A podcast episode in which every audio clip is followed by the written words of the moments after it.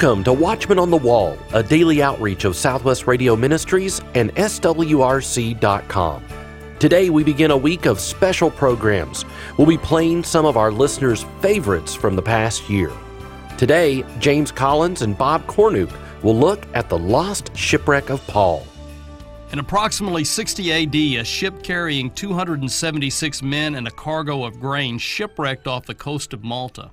Two of the passengers on that ship were the biblical writers Paul and Luke, who were on their way to Rome, Paul as a prisoner, and Luke as his attending physician and friend. In Acts chapter 27 and 28, Luke gives a very detailed account of the voyage and the shipwreck.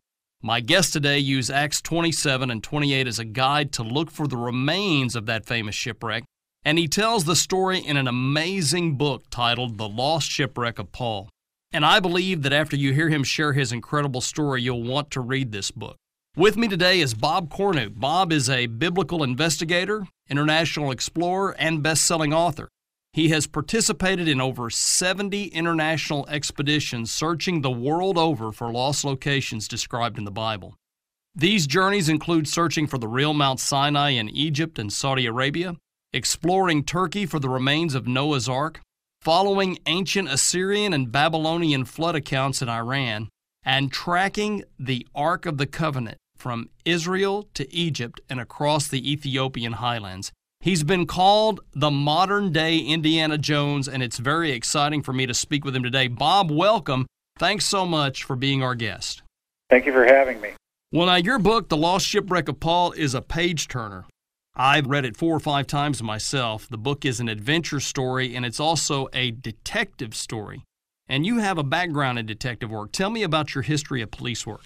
Well, I started off police work as a patrolman and then I, I worked motors for a while, but then I got involved. I, I'm a graduate of the FBI Homicide Institute, so I worked in CSI and homicide investigation.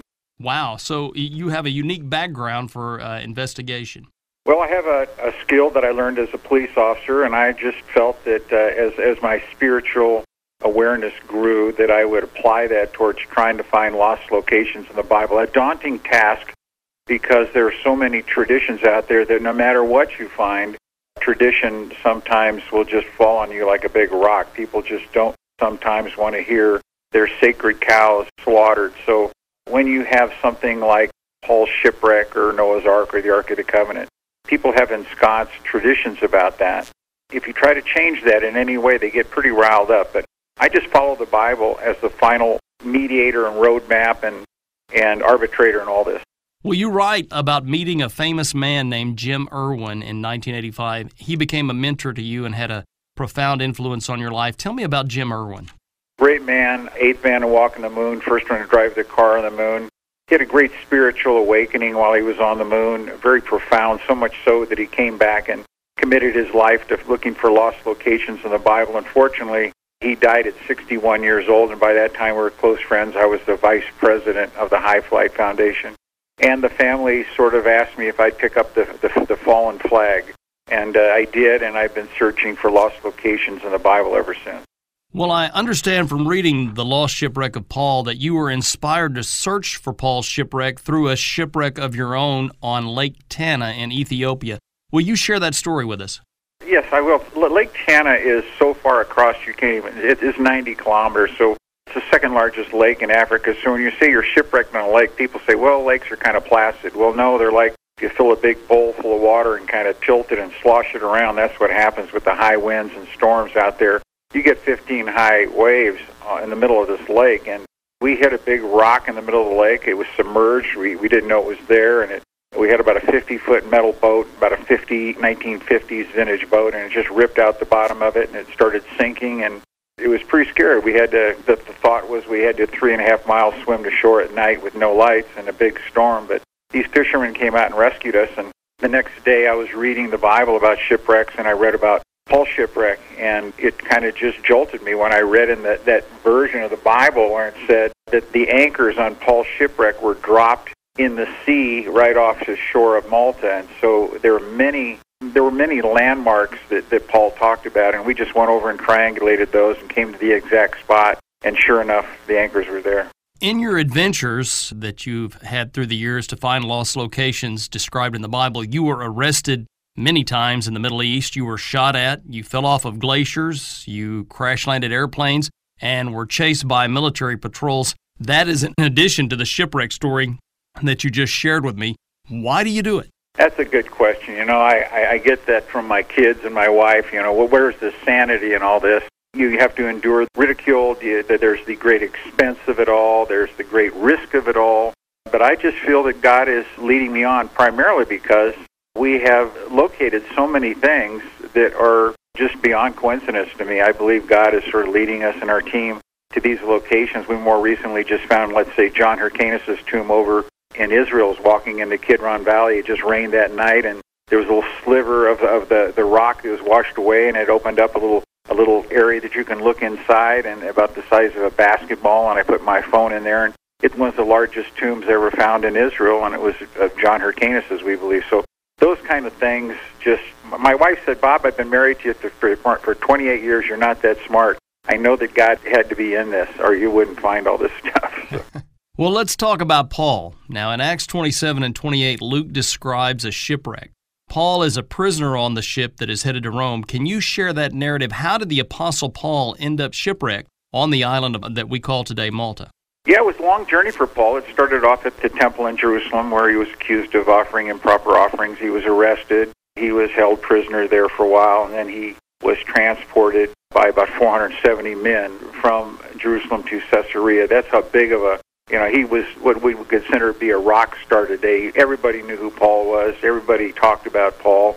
And so the he was a political hot potato because he was a Roman citizen and he's this believer in Christ. So they didn't know what to do with the guy.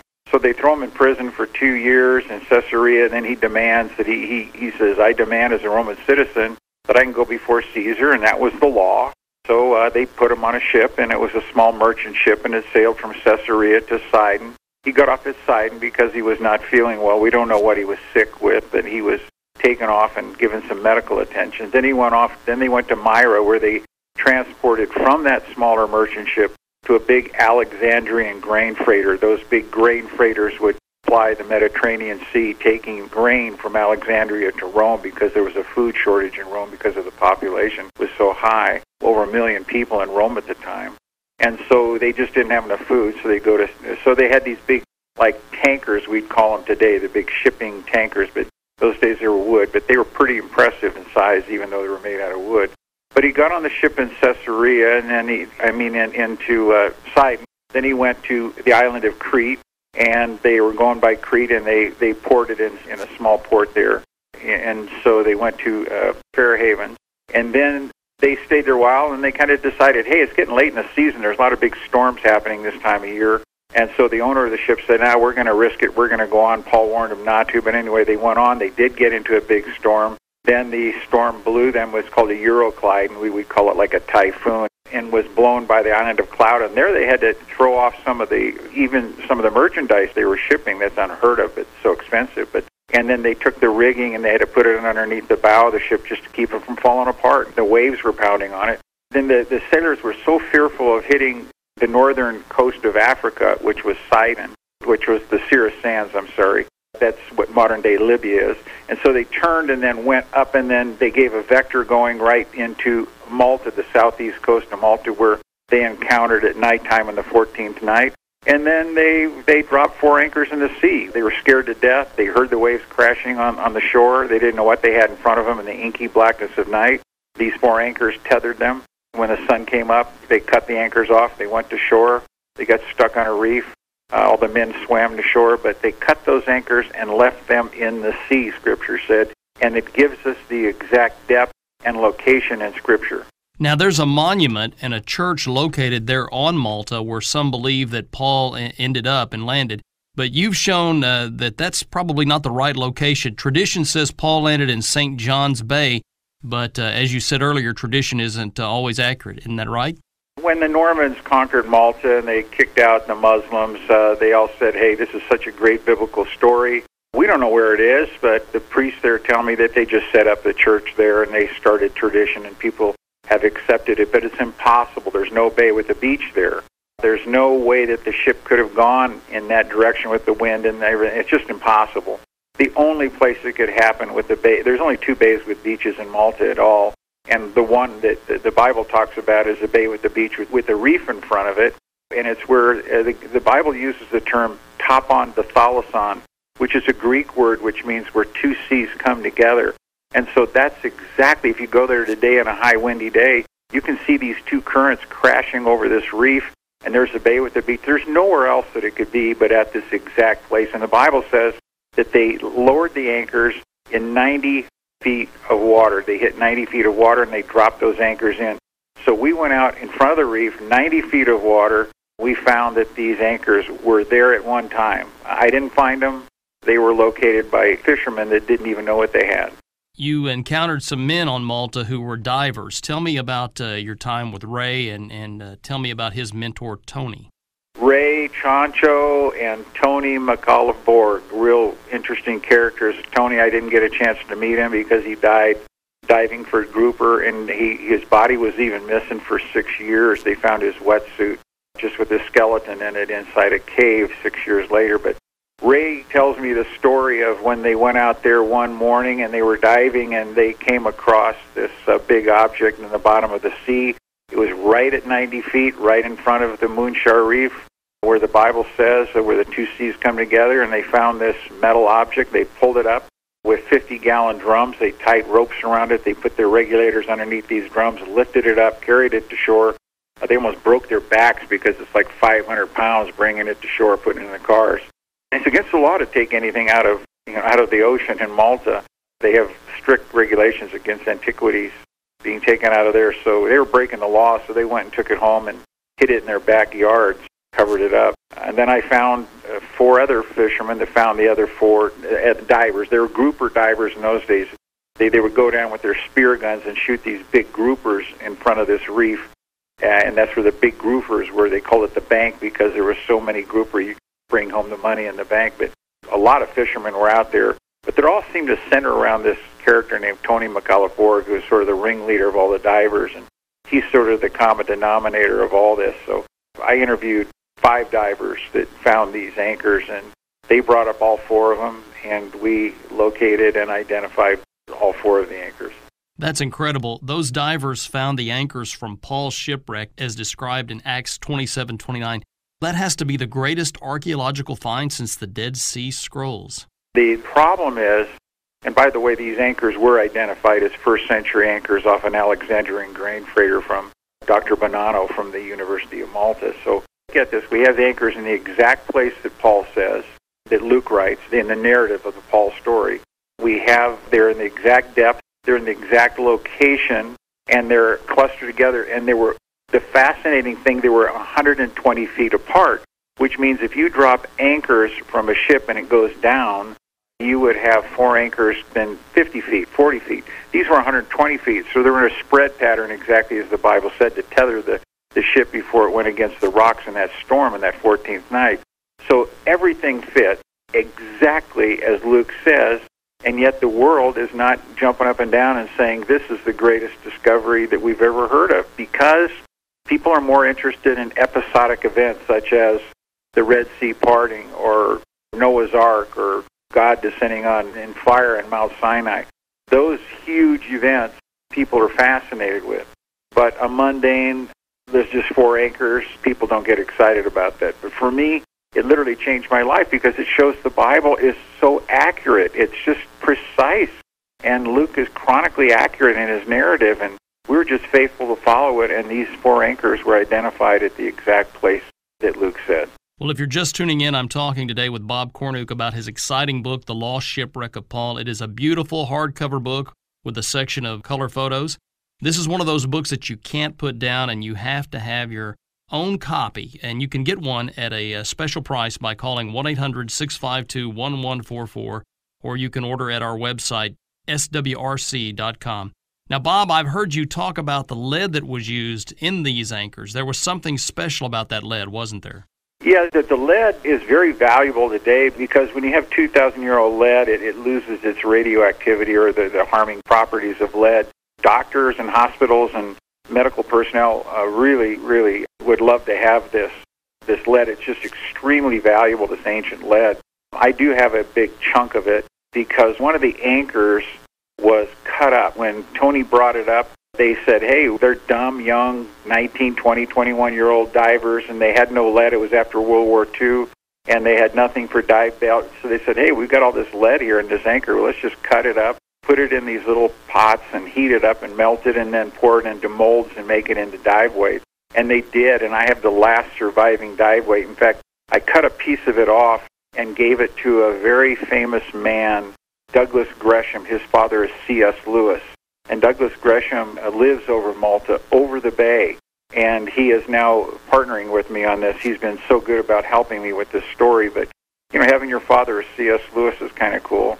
And uh, I gave him a piece of this lead, and he said, you know, it's, it's his prized possession. It's an incredible book. It's an incredible story. The Lost Shipwreck of Paul. Bob Cornuke is our guest today. And again, I'm so excited that you uh, took the time to uh, sit in with me and tell us about this book and your adventures as you've searched for treasure around the world. The Lost Shipwreck of Paul book and DVD can be yours for a gift of $25 or more when you call 1 800 652 1144. That's 1 800 652 1144. Or order online, swrc.com. Here's Ministry President Dr. Kenneth Hill to share some important information about this year's Gleanings Project.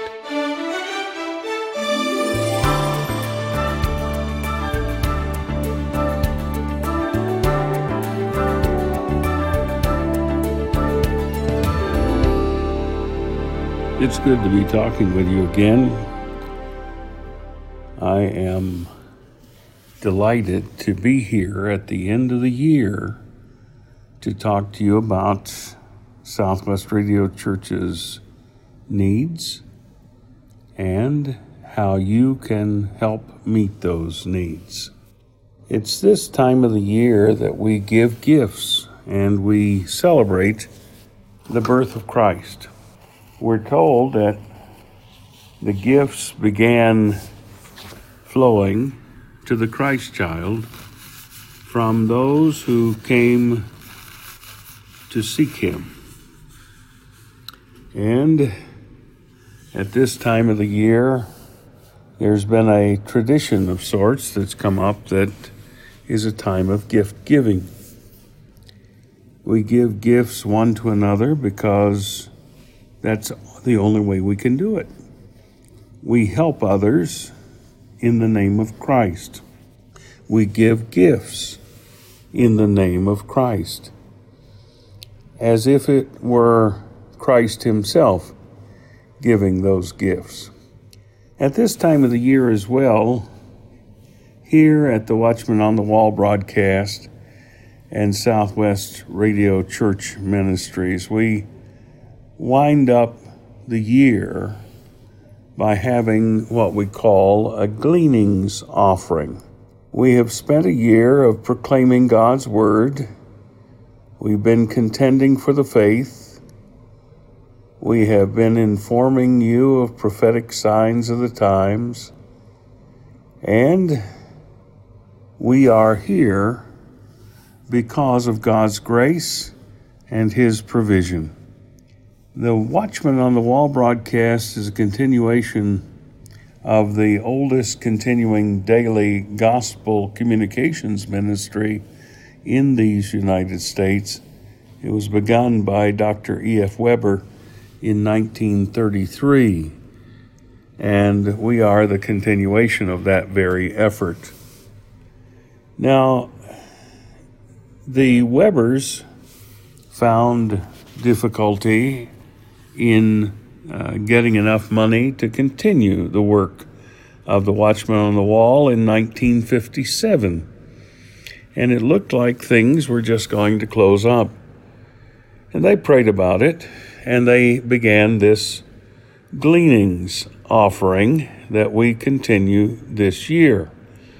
Now, it started in 1957 and here in 2021, we find ourselves in a similar fate as our predecessors did in that we need financial help to continue the ministry.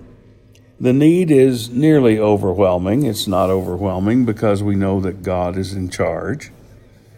But we're trusting that you will consider what you can give to support this ministry and keep it going into 2022. Now, the gleanings letter and the gleanings offering that we pursue on an annual basis at this time come from Scripture. Do you remember the gleanings from God's plan for Israel? Well, the people of Israel were commanded by God to leave grain in the corners of their fields, and uh, any grain that had fallen to the ground, just leave it there, so that the poor, the needy, the strangers that were in the land could have food. The harvest time was the time of ingathering of food. If you were a farmer, you would have many people out helping you gather the harvest, and some would drop portions of grain. Instead of having them pick it up, God said, No, leave it there. So the poor, the needy, the strangers can have something to survive on. This was the welfare system, if you will, in Israel at the time. Jeremiah even warned Israel that God was bringing judgment upon them because they had forgotten to leave the gleanings for the poor. And he prophesied that in Jeremiah 49 and verse 9. This thing called gleanings, then, goes back to the Old Testament provision that God made for those in need. And it was what was left over. It was what was dropped. It was what was discarded. Well, what we're asking you to do is to consider what you have left in the year's business and to give from your gleanings, if you will. You see, most of the giving that we get here at Southwest Radio Church and the Watchman on the Wall broadcast come from people that really can't afford to give what they give. Now, they give it, but they give it knowing that if God does not supply their need, there will be nothing for them after they give. And we find that people who have a small purse usually give the biggest of the offerings. Isn't that interesting? And when we look into God's Word, we see that being the same.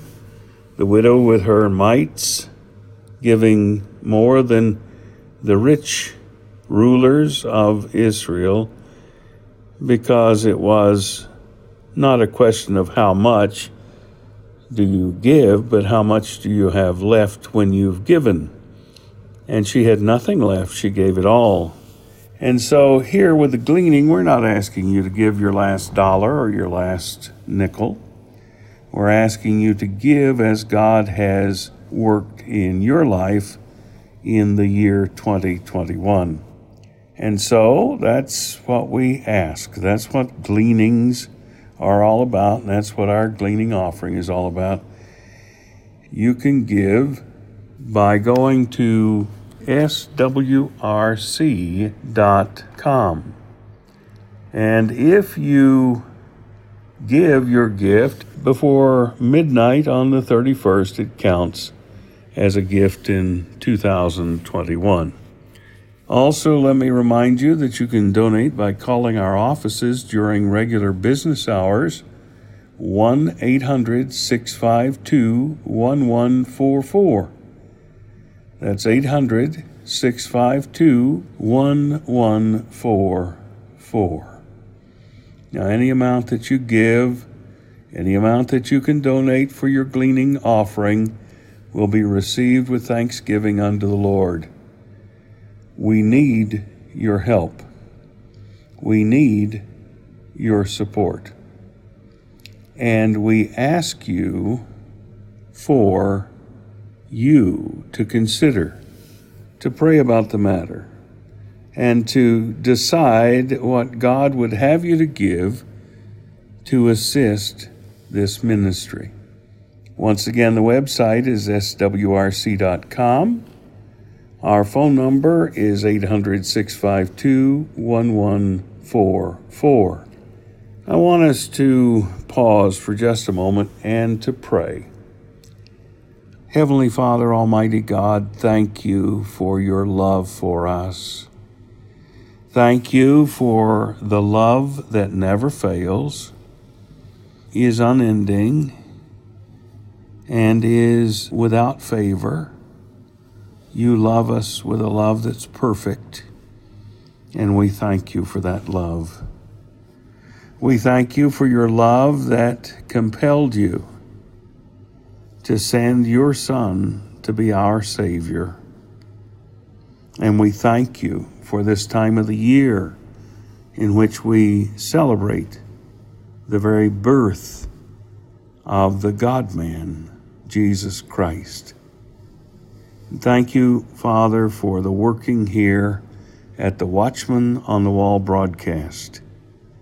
And thank you that it's been going since 1933 and it's only been going by your provision.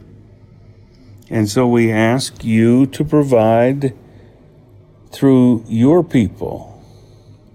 We ask for you to send the funds that are necessary for us to continue the outreaches here at the Watchman on the Wall broadcast. We thank you for what you're going to do we thank you for each of these, your people, that are going to be giving. And we ask your special blessing upon them and upon us in the work that you have given us to do. We give you praise, we give you thanks, and we give you the adoration that is due to your name. We do so in the name that's above all names the name of Jesus Christ, our Lord, our Savior, and our soon coming King. Amen and amen.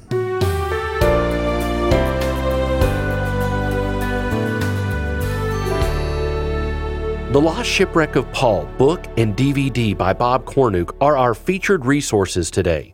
Get both the book and DVD when you call 1 800 652 1144. That's 1 800 652 1144. Or order online, swrc.com. Tomorrow, we continue our look back at listener favorites from 2021 with Michael Samuel Smith and his look at John the Baptist. Be sure to tune in on your favorite radio station or by subscribing to our daily podcast. Watchman on the Wall is a production of Southwest Radio Ministries and is supported by faithful listeners like you. Visit swrc.com.